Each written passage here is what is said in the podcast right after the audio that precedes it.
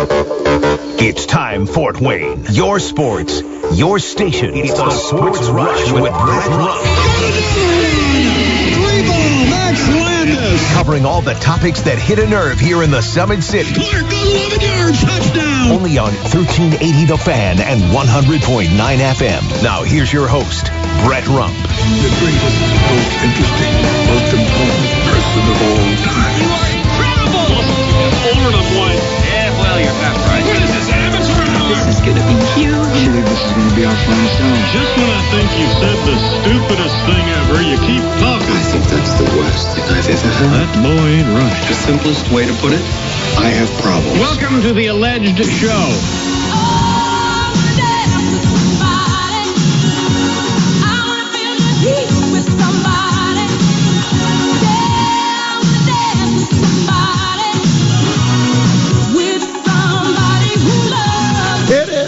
Awesome to be able to go home on a Monday and listen to Whitney Houston singing I Want to Dance with Somebody. It is so much better than listening during the commercial break to Adam try to belt out that tune. I will just tell you that.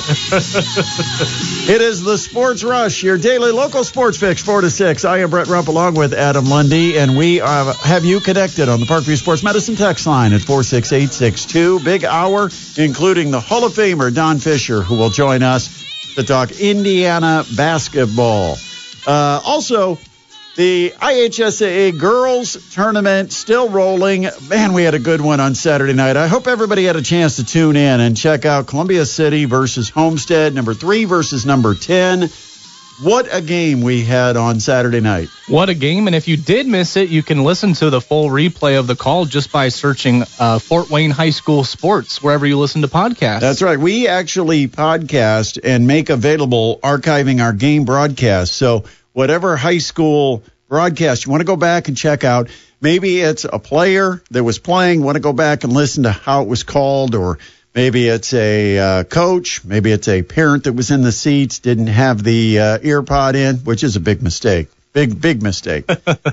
but uh, you can always go back, listen to the games. We make them available to you just simply by going to 1380thefan.com and checking out our podcast page. And again, it's Fort Wayne High School Sports. You can look for it wherever you listen to your favorite podcast as well. But if you did miss the broadcast, first of all, this was a terrific basketball game. Columbia City came out of the gates and caught Homestead deer in headlights type of start for the Homestead Lady Spartans as you have a young team that's got four sophomore starters, one junior, and you could just tell that Homestead's never been in this kind of environment, this kind of stage, this kind of pressure. And Columbia City, who has an experienced team, they took it to them. But Homestead, such a good coach and Rod Parker, he got the girls settled down. They started to figure it out as the game went on.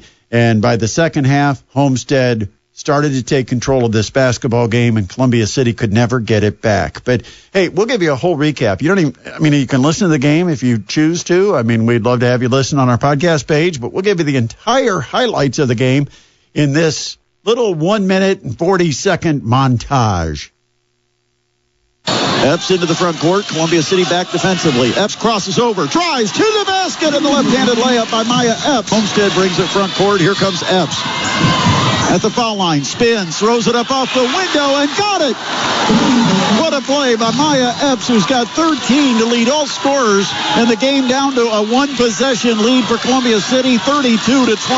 Outside the top of the key, right wing Helsum launches, got it. Three-pointer for Gabby Helsum. A two-point lead for Columbia City. Ankenbrook brings it on the dribble to the elbow, hands it off to Helsum. Helsum spins, throws it up off the glass. We're tied. Helsum with the 10-footer. 34-34, all tied up here at Columbia City. Fry on the dribble, top of the key with a little crossover and a push off that didn't get called. Now Mollering, a drive, a layup, and Homestead leads for the first time in the ball game. 36-34. Rebound Columbia City. Baxter feeds Baker, layup good in the corner. Ankenbrook shot fake drive. Ankenbrook a layup good. Homestead back on top, 40 to to 38. It's all tied 42 apiece. What a game we've got here at Columbia City. Maya Epps crossover in the lane, floats it up with the left hand. Maya Epps puts her team ahead again. 17 for Epps. Here's Epps, top of the key. They clear out the paint, let Epps go to work. She drives, scoops, got it. It goes all Michael Jordan with the palms in the air. Maya Epps taking her team on her back. The streak continues. Six straight sectional championships for the Homestead Lady Spartans. This one on Columbia City's floor. By final score 57 to 49. There you go. Was the Maya Epps show down the stretch, fourth quarter especially. She took over the game with Purdue coaches sitting in the front row watching closely. And uh, Maya Epps leads Homestead to the sectional title. This was the year for Columbia City. You know, after falling to Homestead four straight years in the sectional, they had a chance. They had an experienced team, very talented team. They had the balance inside, outside, point guard. I mean, you name it, they had it. And unfortunately for Columbia City, they can't get the job done for a fifth consecutive year. Homestead wins yet another sectional title, and Homestead advances into the regional. And uh, that regional, of course, the way it works, one game regional. No longer do we have the four team pods at a school where you have two day games and then a night game for a championship. No, it's just go to the school, play a game, get a regional, and get prepped for a semi state, which will be morning after morning and evening uh, coming up next week. But coming up Saturday, uh, Homestead is going to play McCutcheon. Now they've got one of the top scorers in the state at McCutcheon. That game will tip at one o'clock, and at four o'clock you've got Noblesville versus Snider. Snider was a big winner over Carroll on Saturday night. Those two games both take place at Marion this Saturday. Uh, you've got Woodland in action at Lapel. They'll take on Hamilton Heights at 1 p.m. Fremont is going to take on Lewis Cass at Bellmont. That'll be a 4 o'clock start. You've got uh, Benton Central versus Norwell at Caston. Uh, so that uh, in the Rochester area, Benton Central, Norwell, they'll play at 4 o'clock. And at Wes-Del, it's the Bishop Luers Knights who uh, got the sectional win over Whitko. They'll take on LCC once again. And Wes-Del doesn't seem to be the most convenient location for these two schools, but yeah, we're talking about the IHSAA. I, I, I mean, sometimes you just can't make it all work out. Right. But you know, you've got Bellmont hosting a regional, and you've got Norwell who has to go to Caston, but that's because the opponent they're scheduled to play is from Lafayette. Yeah, that's uh, some IHSAA uh, regionals for you. Yeah, re- regionals aren't regionals. They're all the way across the state. They just the one consistency they have is it is the northern half versus the southern half this week. But Yeah. anyway, there's your uh, there's your IHSAA girls tournament pairings coming up uh, for this this Saturday's regional.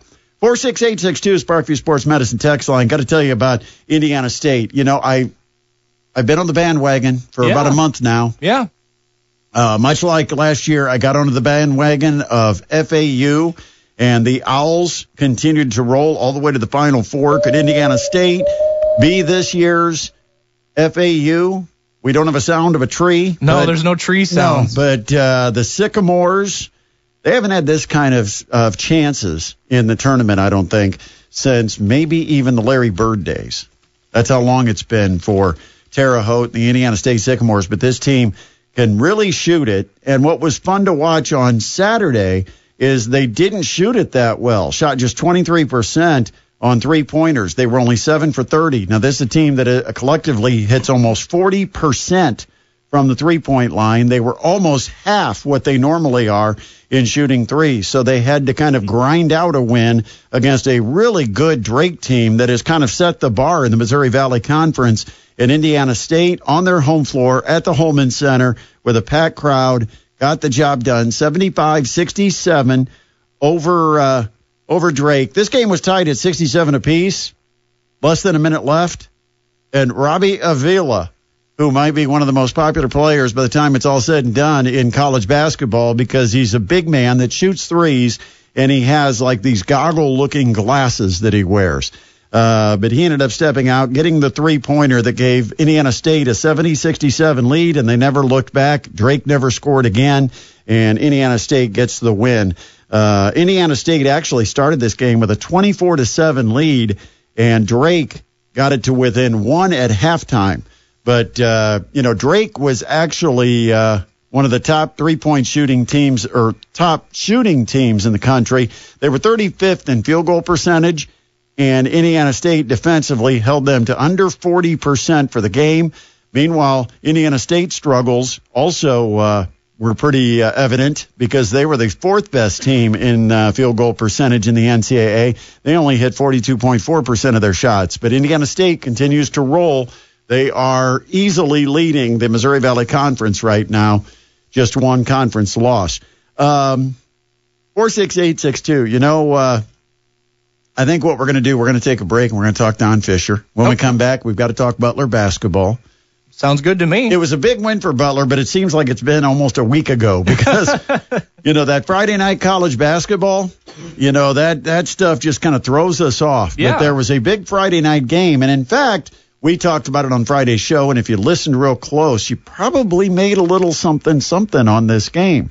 We'll tell you what we're talking about after Don Fischer. But uh, Don Fischer comes up next here on the Sports Rush.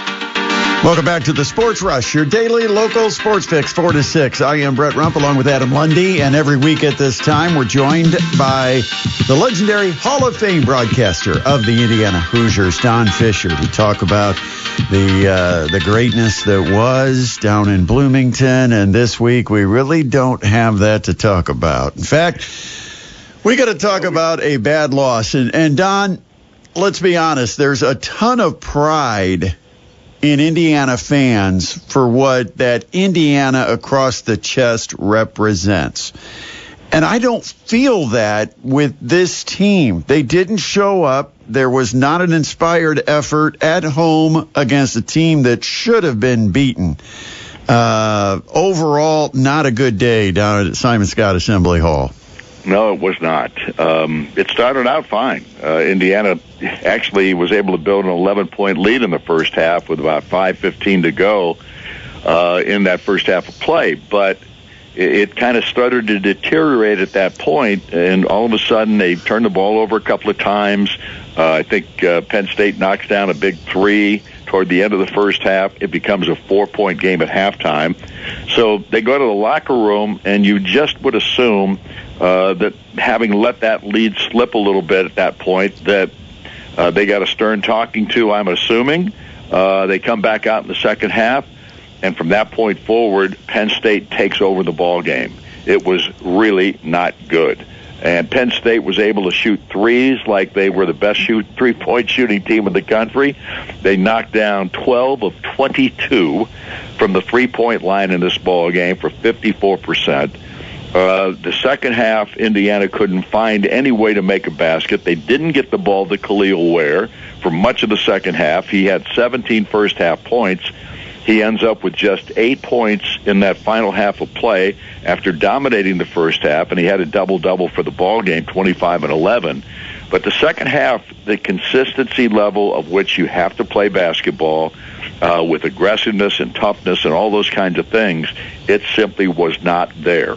And it's really concerning at this point in the season because you thought maybe they could build a little bit of something going into this week where they're going on the road for two ball games against Ohio State, a team that they beat earlier this year, and then Purdue on Saturday. And you thought, well, maybe they can get that momentum going a little bit, uh, pick up a third straight win going into the Purdue ball game. Well, now you're back to square one. And I don't know what this team, uh, I don't know how they think. Uh, I think it's a, a fragile team from a mental standpoint at this juncture of the season. Uh, why they did not execute what they were trying to do in the second half of the game against Iowa or against Penn State, I should say, I have no idea. Um, it, it's a it's a it's a problem for this ball club. There's no question. We talked about them having to look in the mirror after those two losses to Wisconsin and Purdue, leading up to the Illinois game when they actually played a, a pretty good basketball game against a team on the road that's one of the ranked teams in the country at number ten when they faced them in Illinois. But they haven't come back since then, I mean, against Iowa, they played pretty well most of the time, despite a couple of injuries that were key in that game. Malik Reneau went down with the uh, injury to his ankle, uh, and Xavier Johnson went out in the second half of that ball game with an elbow injury that may keep him out a while. So, so you lose two guys in that ball game, uh, and you come back the next time out, uh, and you lay an egg, and it just it does not make any sense. Don, you've been around long enough to know that the history of Indiana basketball includes a lot of kids that played high school basketball in the state of Indiana, and uh, and I almost feel like Indiana's core was generally made up of kids that grew up dreaming to be part of Indiana basketball. That was an honor. They they grew up wanting to wear that jersey. Now you've got a different day and age where guys come from all over the country because of the stars. They come from, you know, the academy in Florida. They come from all all over the place. And and I wonder, it, has it changed the game, and, and, maybe even more so for a program like Indiana that used to be so homegrown and connected to to the high school basketball in this state. But has it changed? Because that was the one thing that that I keep thinking about this program is show some pride, play your butt off. I mean, you're you're wearing that jersey, and and that's you know that's a real privilege. I I, I don't know. Has it changed things at IU? Well, I think it has changed, um, and I think the recruiting has changed, and we're looking at. Um, look, Purdue recruits a lot of Indiana kids, and Purdue is winning. Uh, Matt Painter's done a heck of a job there in that regard. I don't think there's any question about that.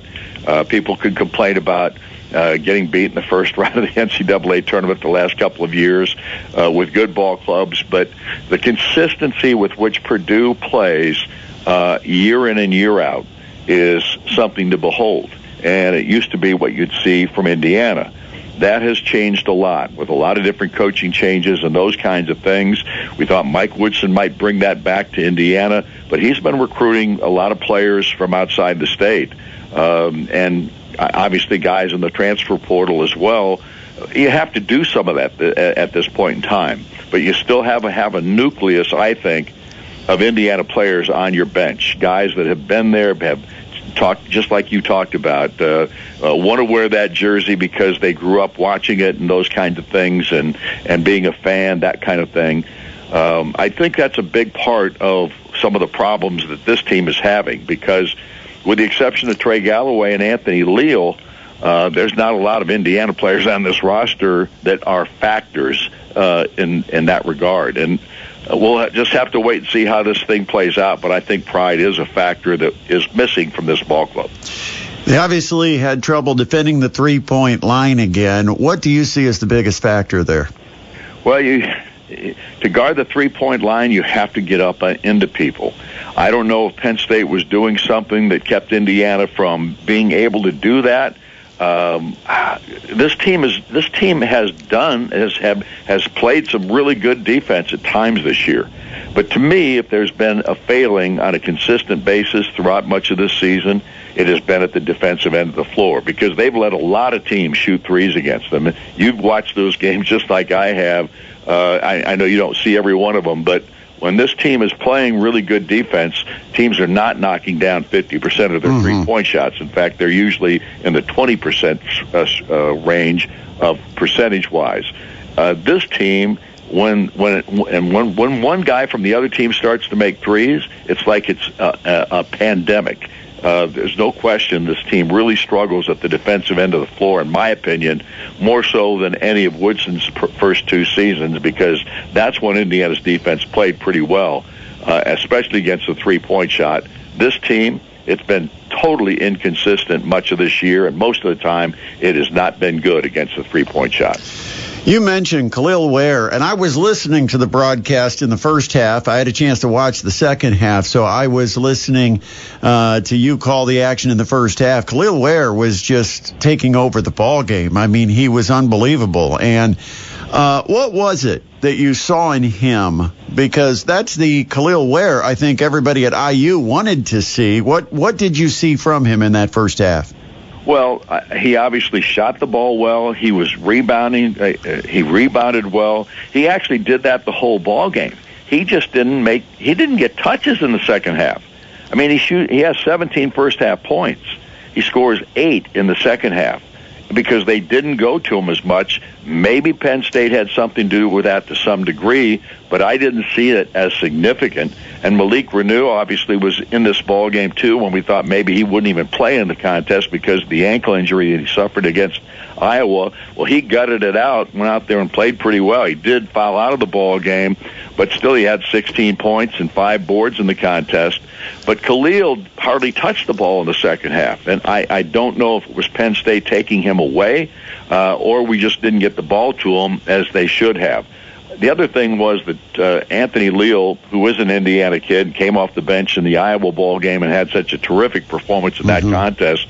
He came in off the bench in this game, played 13, almost 14 minutes in the game, and really struggled to shoot the basketball. So you didn't get hardly anything from the bench in this contest at all. Anthony Walker played, I think, five minutes in the first half and never saw the floor in the second half. I don't know what that means. Obviously, he did something that obviously upset the coaching staff uh, because he obviously wasn't out there in the second half in any way, shape, or form. But the bench in this ball game gave him almost nothing. I think they had three points, and that was C.J. Gunn scoring a basket late in the contest. So. Um, uh, right now, this ball club is searching, and it's in real trouble at this juncture of the season because they've got two road games this week that are both going to be very difficult to win. Yeah, you look at uh, Ohio State coming up next tomorrow night in Columbus, and uh, I look at the standings right now, and I see all these teams sitting, you know, right around 500 or, or Indiana just below 500. And I think uh, for IU, they're one loss away from getting an opening day game in the Big Ten tournament. Congratulations. Uh, so, you know, that makes these games against Ohio State, especially when you have Purdue coming up, that makes a game like Ohio State that much more important. It's a huge game, in my opinion. Um, you, you've got to be able to beat a team that you beat the first time and has struggled ever since you beat them the first time. They've they've won one game out of the last seven since Indiana played them and beat them uh, in their first meeting when they were 12 and two at that point. They have really struggled of late. They're three and eight uh, in conference play in total. Um, it, it's a game that Indiana can win if they play up to their capability. But will they do that? Because on the road this year, they've only won one time uh, in a true road game this year. That was against uh, Michigan back in December. Uh, and Michigan, we found out, is obviously uh, not a very good ball club this year. So uh, this is going to be, a, I think, this is, could be a pivotal game for the rest of this season. If Indiana cannot can win it, I think it may turn them around a little bit. If they can't win it, I think Indiana's in real trouble. We'll see what happens. Comes up tomorrow night. You got uh, you got a coaches show tonight. No coaches show tonight because obviously this is a travel day for the team. Uh, therefore, no coaches show tonight, but we don't have any other breaks the rest of the season. We'll be on Monday nights the rest of the year. All right. Look forward to the call coming up tomorrow night from Columbus. Don, always appreciate your time on Monday mornings. Look forward to chatting next week.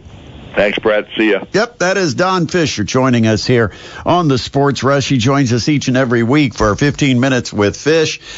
Um, and, and I, I tell you what, it that was just an embarrassment because for Indiana, okay, you can if they play hard and they lose a game at Illinois, or they play hard and they lose a game to a team like Purdue, or they play hard and lose against a team like Wisconsin on the road, okay, you can accept it.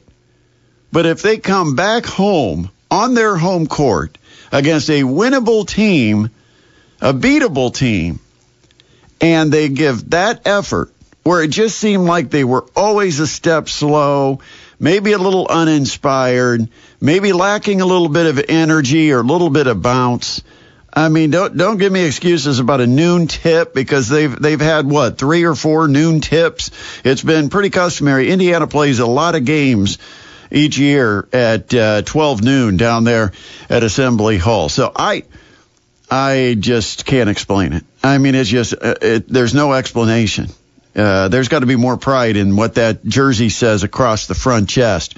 And right now, I'm not seeing it with Indiana. And I don't know if that is something that you have to address with the coaching staff, if it's something that you've got to address internally. Trey Galloway, uh, Anthony Leal are those two guys, guys that have to step up and try to give some kind of a rah-rah speech in the, in the locker room. Uh, somebody has to be a leader because you have to have your team ready to play. And a lot of times I think that type of being ready to play, that's often the guys.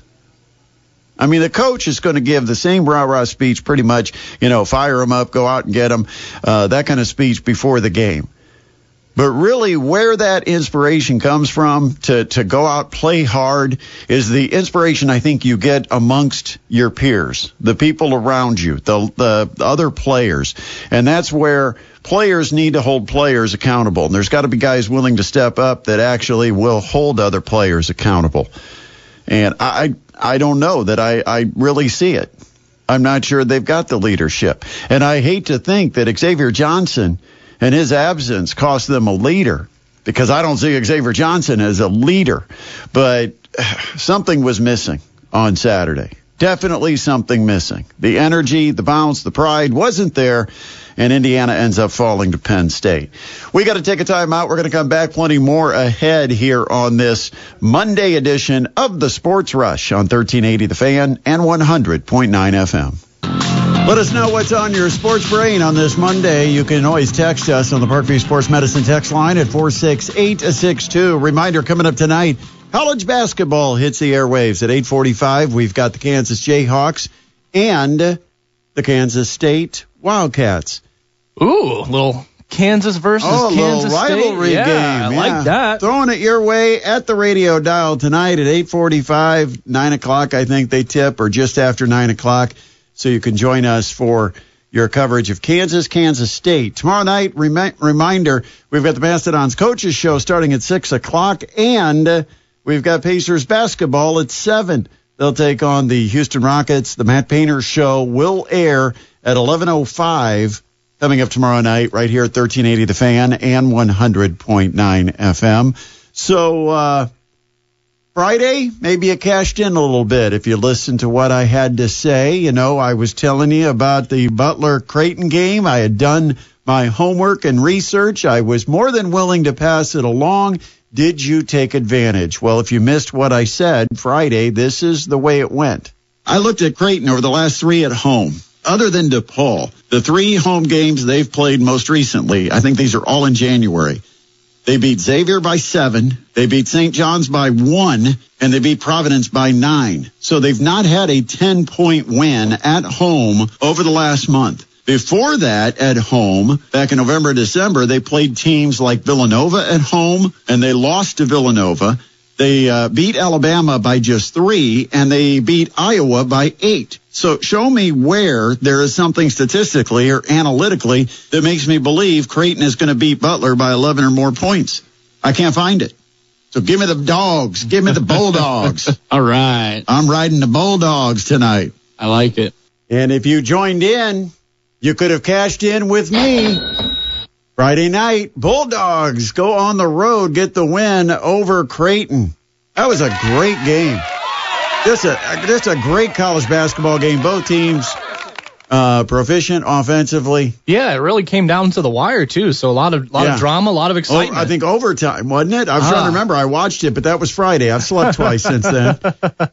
Killing away my memory brain cells, but uh, but no, it was a, a great game, and all I know is that I was in the clear. Ten and a half points they were giving Butler for that game at Creighton on Friday night. Looks like it was just a regulation game, but this is Google, so I don't trust it. I'm gonna go to ESPN. I'm, I'm gonna say you got to pick your uh, spots to go in there and grab scores because I, uh, I I'm trying to remember if that was one of the uh, it was Yeah. regulation. it was regulation Yeah, on Friday night. A lot of scoring. 90, 99 to 98 was regulation. Yeah. So it was uh, at halftime. It was Creighton 49, Butler 45. Because I got home just to see the end of it. Get this, Butler scores 54 points in the second half. Oh, yeah, it was uh, back and forth. Great game. Great game. Uh, but anyway, Uh, yeah, you could have cashed in if you'd just listened to the Sports Rush on Friday. If you missed it, uh, shame on you for for missing Friday's show. It could have it could have paid it could have paid for itself. Yeah, absolutely. All right, so uh, speaking of college basketball, the new AP poll came out tonight. I think the best four teams in the country right now are the top four teams. That's UConn, Purdue, North Carolina, Kansas. Now, I I think you can debate UConn and Purdue as far as the number one overall team in the country right now, but I certainly think those are the top four seeds. If I was to seed the tournament as of today, those would be my top four seeds. UConn, Purdue, North Carolina, and Kansas. Now, a lot can change in the next month or so, so don't hold me to this. But I was looking at the first round sites to try to figure out who's going to play where. And of course, Indianapolis has a home site. So I thought, let's see who we're going to have in our area. And uh, if you match up the top seeds with the first round sites, you've got sites at New York City, Charlotte, Pittsburgh, Indianapolis, Memphis, Omaha, Salt Lake City, and Spokane, Washington. And I thought, well, UConn would make sense for New York City. Yeah. That's a short drive from UConn. Uh, you would have to put Purdue in Indianapolis. Yeah, at Gainbridge. Yep. And then you'd have UNC with a short trip to Charlotte, That works. and you'd put Kansas in Omaha. That also works. Yeah, so yeah. if things shake out that way. so you'd have everybody playing a regional site not far away. It would work out well. You don't have a team out west. But now my number two seeds that I would have is a little different than what the AP poll has. I would have as my top number two seed right now, I would still have Houston. And then I would have Arizona, Duke, and Tennessee as the next rung. All right. And I would say then if you look at the remaining locations, what would you have? Houston at Memphis? Yeah. I mean, you can put one and two at the same site if if it if that's the case. Arizona, I Salt I Lake. I would think Salt Lake City. Yeah, that would be the closest. Right. Duke, would they put Duke and North Carolina in the same arena? Ooh, that's uh, Charlotte, that'd be interesting. and then you'd have Tennessee, which probably be Memphis. Yeah. Uh, and so that's that's what I'm looking at. Now, if you look at the actual AP poll that came out today, uh, ranking the top 25 teams, it is UConn number one. They get 45 first place votes. They're 20 and two, and they are 1509 to 1479 in total points in the poll, ahead of number two Purdue, still 16 that said uh, 16 voters that said Purdue's the number one team in the country at 21 and two. But then UNC, Kansas, both with four losses, but they've had some pretty impressive wins. And Kansas, who uh, probably had one of the more impressive wins uh, over the uh, over the weekend when they beat Houston and beat them handily 78 to 65 and putting up 78 against that defense for Houston that's a pretty big number for Kansas. But uh, Kansas moves up four spots from number 8 into the number 4 spot and then Houston is number 5 Tennessee is number 6 Marquette is currently at 7 and Arizona at 8 now I've got Arizona in my my uh, top 8 and I have Duke in my top eight. Duke is ranked number nine, and I have Marquette out of my top eight. I think Marquette would be one of the top teams to consider for the third seed. But uh, in that grouping, you've got teams like Wisconsin, uh, Auburn, who's 18 and four, Iowa State. Uh, I know they got beat. Who was it that Baylor beat them this week? Um, Iowa State, I think, would be in the running for a four seed. Uh, after that, hard to say. I mean, it's pretty wide open. Um, but uh, but those would be my top seeds right now. And of course, Purdue gets the win over Wisconsin, so Purdue now in front in the Big Ten. Uh, if we look at the Big Ten standings and how everything sits today, You've got Purdue all alone in first place, 10 and 2. And then Illinois and Wisconsin tied for second, a game and a half back at 8 and 3. And then there's some separation with Northwestern and Michigan State at 6 and 5. Uh, Minnesota, really? Minnesota right now is in sixth place in the Big Ten Yeah. with tied, well, kind of virtually tied. They're five and five, and Nebraska's six and six. Uh, tied with Nebraska, Minnesota, and Nebraska are ahead of IU right now. That makes you feel even worse if you're an Indiana fan. Just a little bit, yeah. Indiana is five and six, tied with Maryland, Penn State, and Iowa. Five and six. There's four teams that are sitting with five and six records. Now, here's the thing. Out of those four, one of them is probably going to drop into the company of Rutgers, Ohio State, and Michigan and have to play all four days of the Big, or all five days of the Big Ten tournament. Ooh. They'll have to open that Wednesday session because the bottom four teams will play on Wednesday. So right now, Indiana is like one more bad loss away. That's why I think Indiana will look at this and they'll look at Ohio State, three and eight, and they'll realize they need to go in there and beat those guys because if Ohio State moves up and starts to get into the company of Penn State, Maryland, Indiana, then all of a sudden now you've got another team that's trying to knock you down. Indiana has to go to Purdue coming up this weekend. So Indiana is very close right now to being one of those bottom four in the Big Ten, a spot you do not want to have.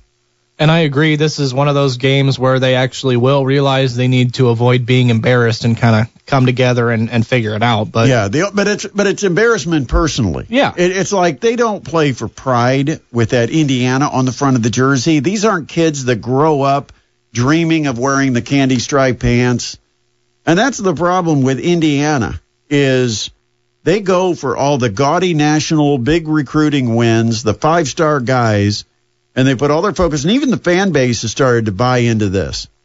And uh, and you know they want uh, McNeeley, and they want uh, what's his face, uh, the other kid that goes to Montverde. Um, you know they they want the the flashy recruits instead of finding the guys that can ball, will play with each other, play the style you want to play. You know what style Mike Woodson wants to play? He wants to play an NBA style. And he wants kids that are basically on the doorstep of being, quote, NBA ready, but they don't know how to play with their teammates. They don't know a lot of the fundamentals. Why? Because they haven't been coached, because they haven't needed to be coached. A lot of times, these kids that are five stars, they've never had to work to be that good. They just have natural talent. They're tall kids that have excelled in basketball from the time they were very young. And so many, so many of the five star guys aren't your gym rats. Oh, they enjoy playing the game and they'll go shoot some hoop and play some horse, but they aren't the real grinders that are really working on improving their game. Now, a lot of those kids you find in Indiana that are working almost relentlessly on improving their basketball game, their skill set, their fundamentals. They're getting well coached, whether it be some individual personal coaching, whether it be through their AAU program or whether it's on the high school level. They get some great coaching, improve the fundamentals, learn the game because at Indiana, in Indiana, high school basketball, you've got to be able to to play at a high level, understanding the game of basketball. And so they come in with a good basketball IQ. I mean, there's guys that Indiana has had recently that did not have a basketball IQ. All they knew was, hey, the job is to beat your man on the bounce, get to the basket, and if they come and double you, try to find a teammate. If they don't, score it. That's it. That's what I know about the offense. That's what I know about the fundamentals of basketball. That doesn't always work. And right now, Indiana doesn't have pride as a team. Collectively, this isn't a group that's embarrassed for the Indiana that's on the front of the jersey. They're embarrassed for the number that's on the back of the jersey. And that's the question is, will it be motivation enough for Indiana to go on the road at Ohio State, get a win? 46862 Parkview Sports Medicine text line. This is the Sports Rush on 1380 The Fan and 100.9 FM. Back final time on the Sports Rush, your daily local sports fix, 4 to 6. Brett Rump, Adam Lundy, and once again, the regional pairings announced by the IHSAA. They don't let these out until they determine what teams are actually going to be playing, and then they put you into sites. They match you up, and it's all based on geography. Uh, our local teams in 4A, Homestead and Snider, both heading to Marion. McCutcheon, Homestead at 1 o'clock, Noblesville, Snider at 4 p.m. Fremont heads to Bellmont, and they'll take on Lewis Cass at 4 o'clock. Uh, Woodland will be going to Lapel to take on Hamilton Heights, a 1 o'clock tip for the Warriors. You've got Norwell taking on Benton Central in Caston, which is near Rochester. That's a 4 o'clock tip. And then at Wes-Del, the Bishop Luers Knights take on Lafayette Central Catholic with a 4 o'clock tip. Well, that just about wraps it up for us here on a Monday edition of the Sports Rush. Got to thank our guests that joined us on today's program, including Purdue Fort Wayne men's basketball coach Jon Coffman. He'll be a guest on the Mastodons Coaches Show coming up tomorrow night. Also, the Mastodons at home on Wednesday to take on the Cleveland State Vikings at the Coliseum. Our coverage starts at 6:45 Wednesday night. And a big thanks to Don Fischer, Hall of Fame broadcaster from the Indiana Hoosiers, joining us for our 15 minutes with Fisch. Hope you have a great Monday night. We're coming back tomorrow, 4 to 6. It's the Sports Rush on 1380 The Fan and 100.9 FM.